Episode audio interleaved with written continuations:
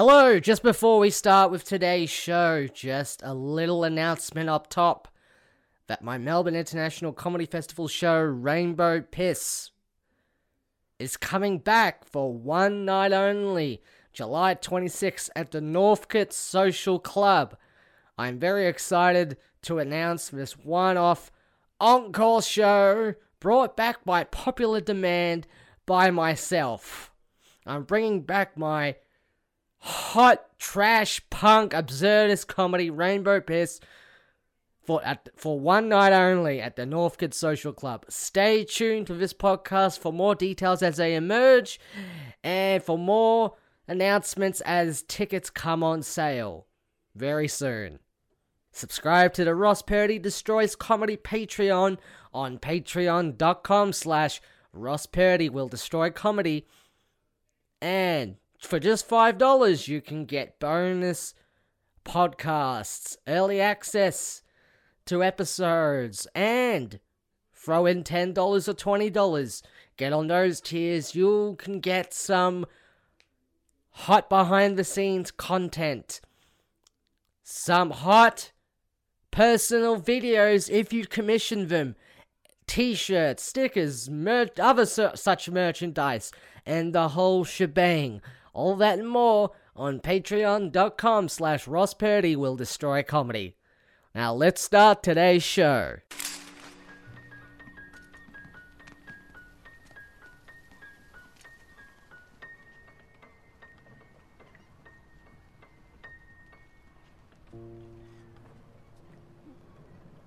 Play something.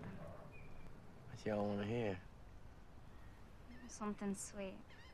Something uplifting. Something sweet and uplifting. Huh? Yeah. Play something inspiring. Oh, you all want to see my sensitive side. Sure do. Play something fucking inspiring. All right. for the night, fuck being polite, I'm going. Wow for the night, fuck being polite, I'm going.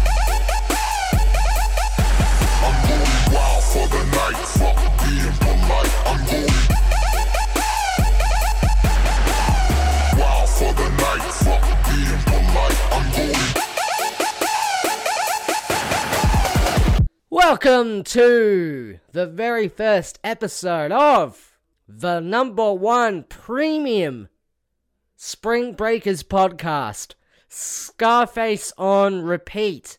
I am your host, Ross Purdy. Ross Purdy Destroys Comedy is dead as a concept, as we all know, throughout the month of May. To celebrate the release of the Patreon, we're rejigging the show. We decided that a comedian's interviewing other comedians podcast isn't exactly hot and trendy right now. So instead, we're looking towards what other podcasts are doing and just getting onto that trendy train. And right now, what we've done is now rededicated this podcast, rebooted this podcast to the 2013 Harmony Korine film Spring Breakers. Here on this show called Scarface on Repeat. A famous line spoken by James Franco's character on uh, uh on the film Spring Breakers. Uh Spring Breakers really is when I look at the filmography of James Franco's career, I mean to me this is his like Marlon Brando turn. This is him doing his Colonel Kurtz from Apocalypse Now. I think of great just movie antagonists. I think of Alien. I think of Colonel Kurtz. I think of them two intertwined. And whilst Colonel Kurtz had that famous line, the horror, the horror, Alien has that famous line, Scarface on repeat, which I think is just says everything that you need to know about James Franco's uh, alien character. Uh, when he, uh, during the scene where he lists all the uh, glamorous uh, excess that he lives in toward to, to the girls, to the titular spring breakers. And he has the films, the Brian De Palma film Scarface, on a TV uh, on repeat. Constant. Constant, y'all, is what he repeats. And that's just, that, that whole scene is just a scene that will go down in sim- cinematic history. Uh, but the whole film Spring Breakers is itself worthy of a podcast dedicated to it.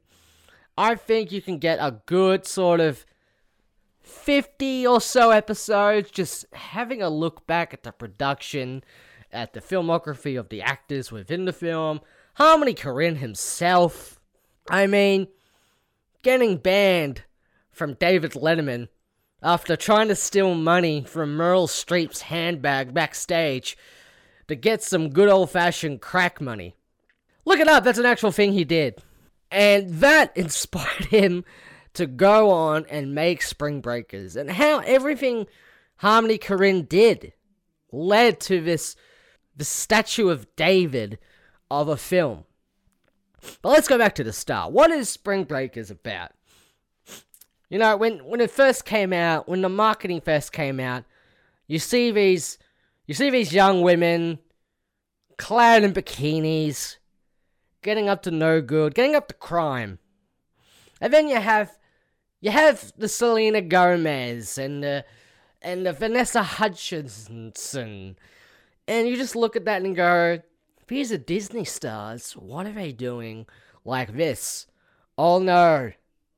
They're not those innocent girls we grew up with on Disney TV anymore. But the film is just much more than that.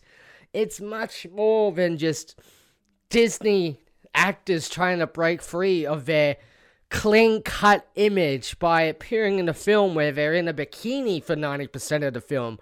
It's really just a dissection as well as maybe an indictment of like this type of vapid, shallow, just spring break party culture that you could accuse the film itself of being maybe a bit misogynistic, but isn't the film itself just an indictment of the very misogyny that it's actually wallowing in and forcing you to watch? Think about that. Think about that. And Harmony Korine thought about that. He thought about that hard. Long and hard. For many years. After he got banned from being on David Letterman for trying to steal crack money from Meryl Streep's handbag. Look it up, it's real, it happened.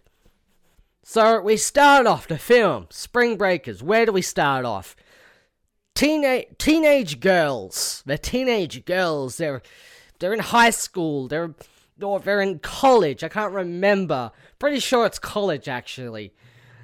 That makes more sense. So they're in college and they're about to hit that sort of that end of semester break and I'm about to go on that uh, all American rite of passage of spring break.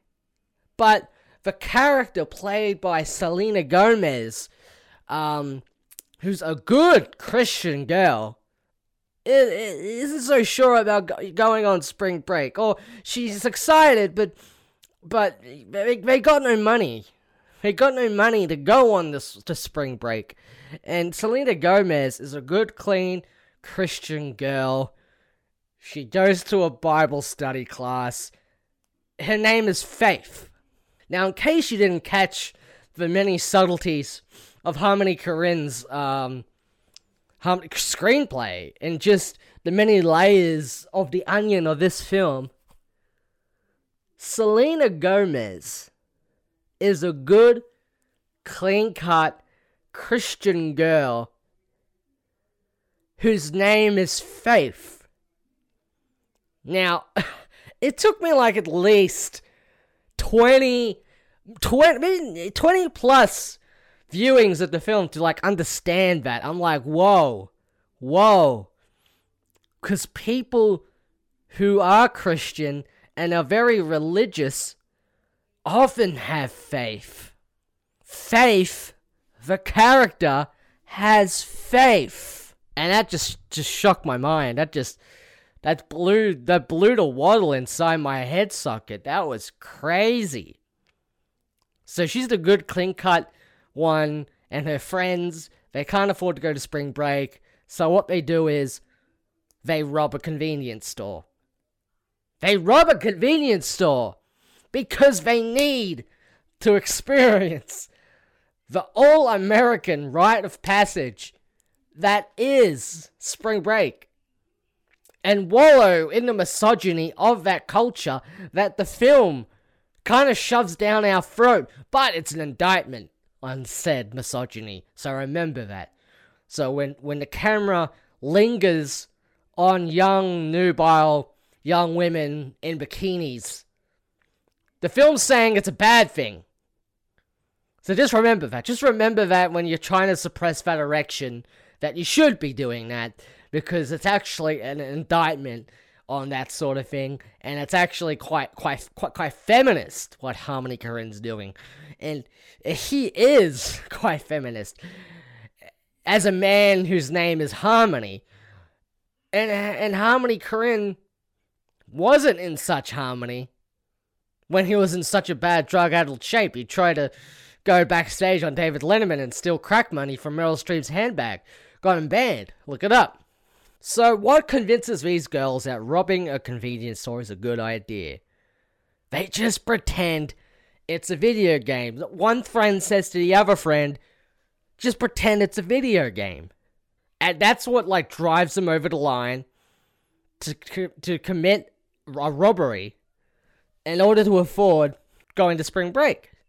Just the many layers of, like, indictment on our society that Harmony Korine is putting in video games have just made everything so just so uh, detaching from uh, when people look at the world they just become so desensitized to everything and just feel detached feel detached from regular life to the point where even just pretending that life is a video game, you can easily commit the amoral acts that are absolutely fine to do in a video game.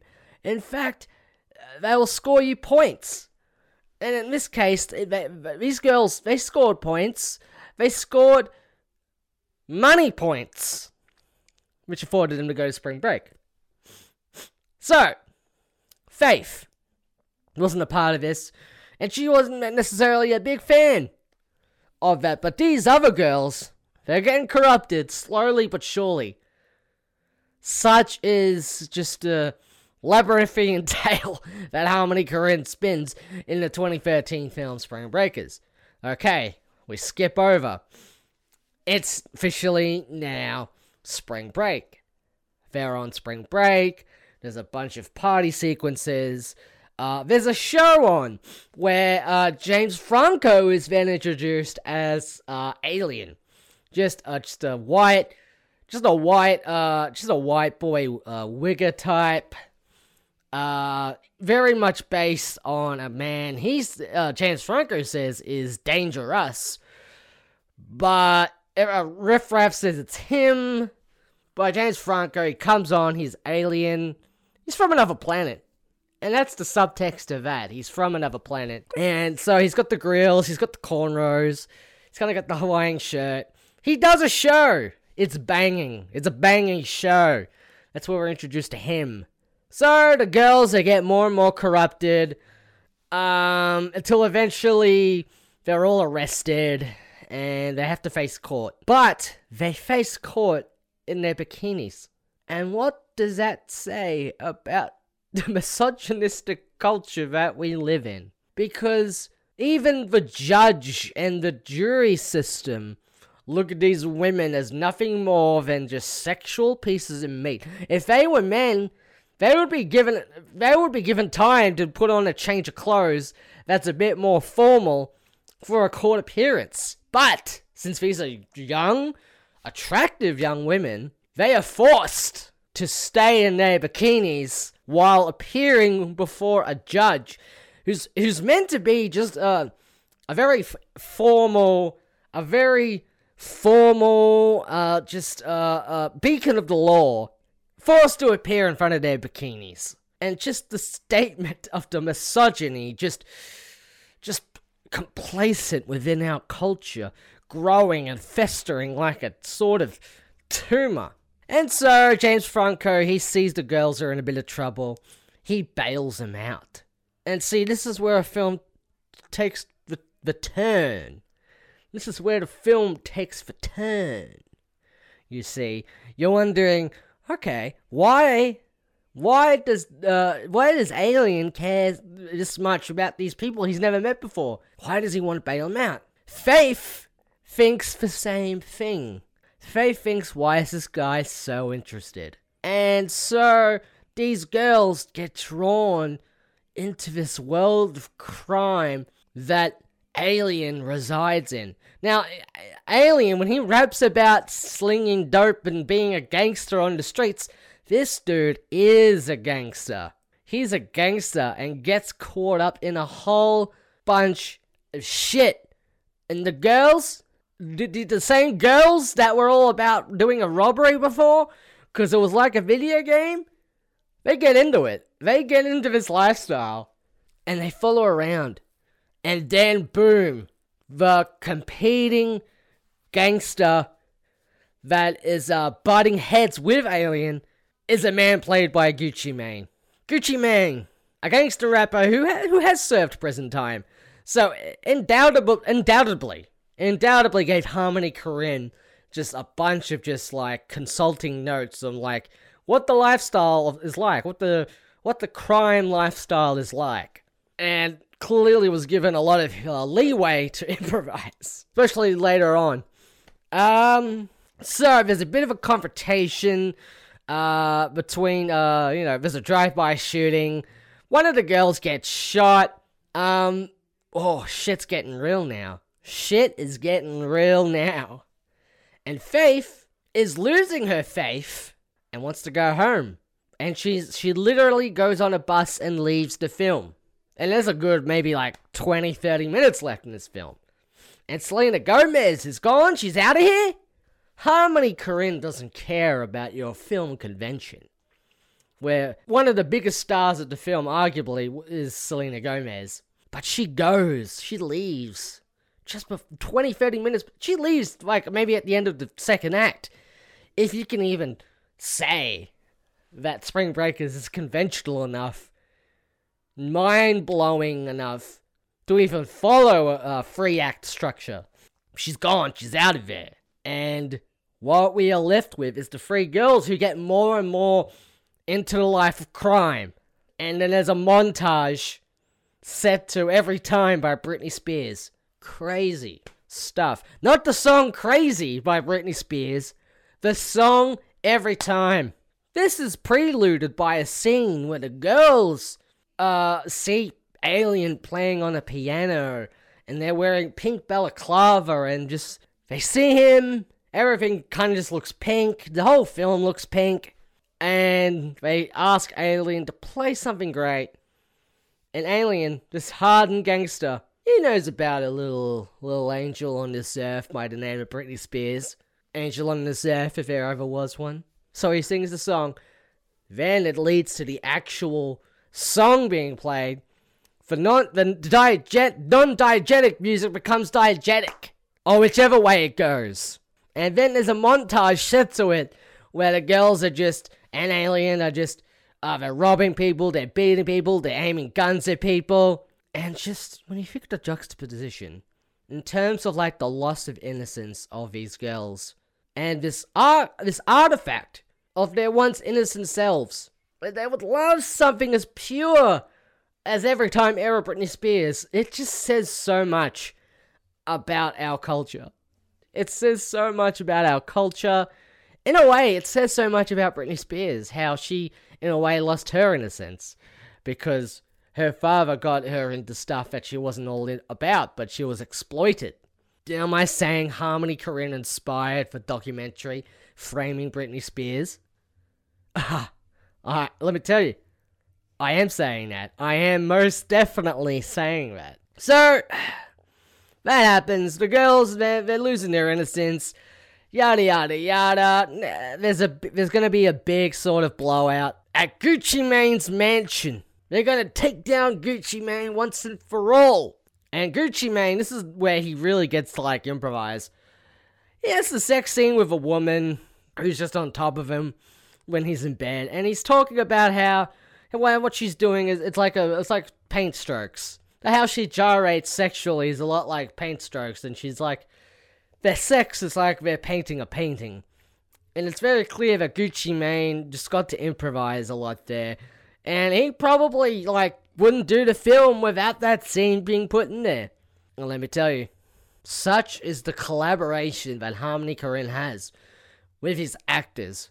He allowed Gucci Mane to do that, and quite honestly, made the film better. I felt like I understood Gu- Gucci Mane's character much more after watching that scene just before Alien gets shot, and then oh, and also one of the other girls is left, and now we're just left with Vanessa Hutchins in it, and the other one, Ashley Benson, not the one that's like Harmony Korine's partner who was shot earlier. She leaves later, but yeah, they they they um they were gonna. It's too much for them. They're gonna do this one thing, then they're gonna leave, and then assumedly they're just gonna go back to their regular old lives and just go back to the way things were.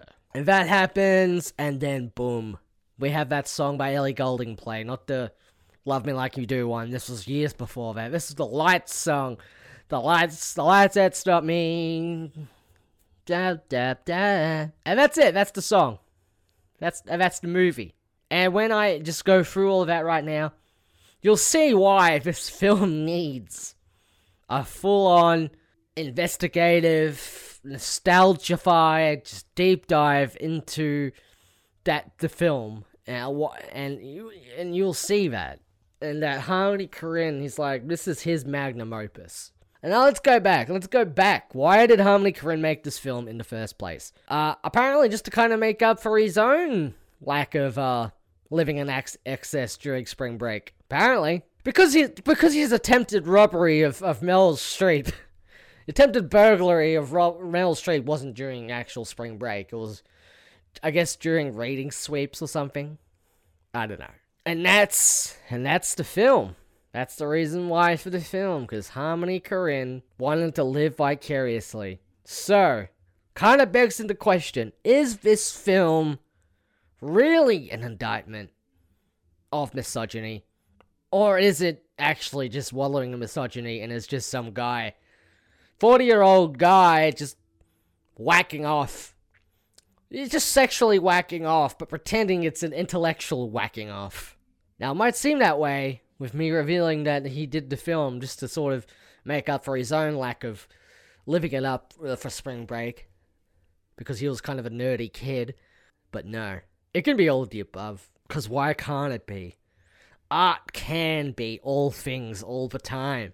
And James Franco himself never turns in a better performance than he does in Spring Breakers, except maybe in the interview where in a way you can tell that his character in the interview was in a, in a way inspired by his turn as Alien. Now let's talk a bit more about Alien, who really is the standout character of the film, especially that monologue where he shows off like how rich and how great he's got it. He's got shurikens. He's got seltzer blue. He smells nice. He smells nice. He's got nunchucks. He's got fucking swords. He's got a he's got a, a bed that's not even just a bed. It's a, it's a spaceship. It's a spaceship. He calls it. He goes to different planets on that thing. And also, of course, he has a TV that constantly plays Scarface over and over again. Imagine this guy. This guy is so deep within the so deep within the gangster lifestyle, has to watch a film, one of the most notorious and famous films about a gangster, Scarface, over and over again, just assumedly just to just to just to kind of like bulk him up a bit, just get get him all jacked up. And honestly, you, you think maybe he could stop once in a while, maybe watch Snow Dogs instead. No. Scarface on repeat. Constant constant, y'all.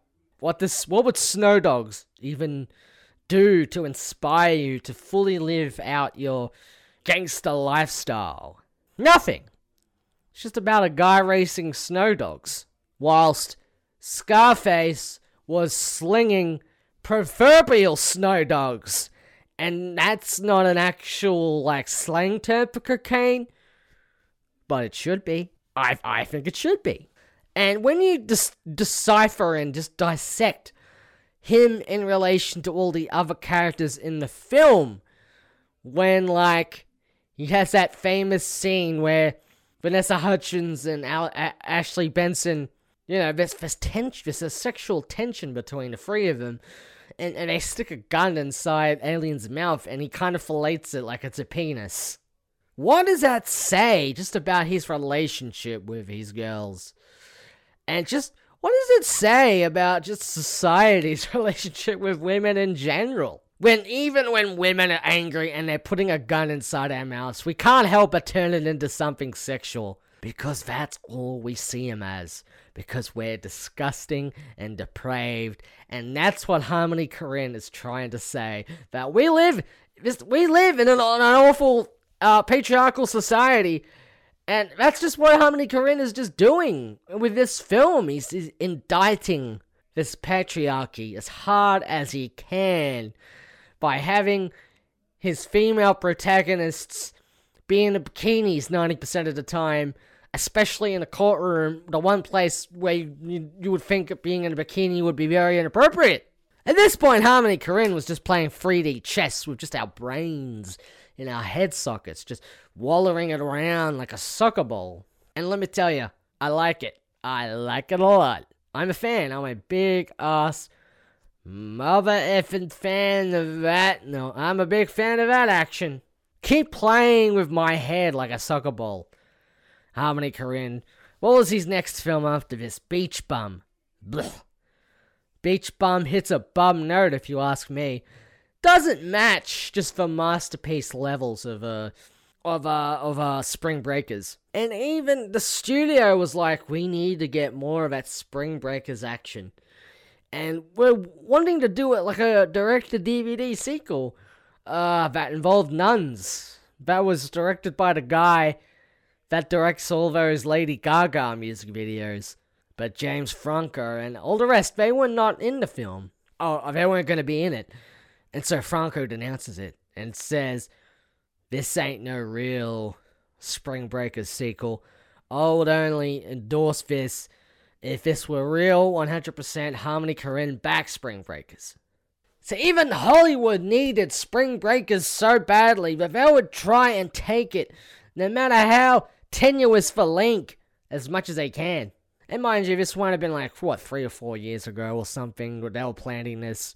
Clearly has not come to fruition. The Lady Gaga music video guy has just is just continuing to make um, music videos for Lady Gaga, as he should be. Because when I watch something like Telephone, I'm like, okay, yeah, sure. I mean, Beyonce sure is feeding Lady Gaga uh, like a sandwich. And yeah, they sure are poisoning people and then dancing around and stuff. But it, it's not Spring Breakers. Doesn't make me think about just the way society is shaped and how it'll it allows ourselves to just wallow in this disgusting, over the top, hypersexualized excess and just glamorizes crime life to the point where you'll rob a, a store to get some money because you just pretend that it's like a video game. Isn't that, at the end of the day, what we learn from Spring Breakers? And that's what I hope to detail each and every single week on Scarface on Repeat, the only Spring Breakers podcast to deep dive on the film Spring Breakers, where each and every week I will just run through the film and just talk about its impact and how the Lady Gaga music video guy was going to direct a sequel that had a very tenuous link. And it was actually going to be about uh, Harmony Korine uh, going backstage on Letterman trying to steal money from Meryl Streep to fund his crack habit. It's a real thing. Look it up. Subscribe to iTunes, Spotify. Look up Scarface on repeat. And I hope you have Scarface on repeat. Constant, constant, y'all. Wow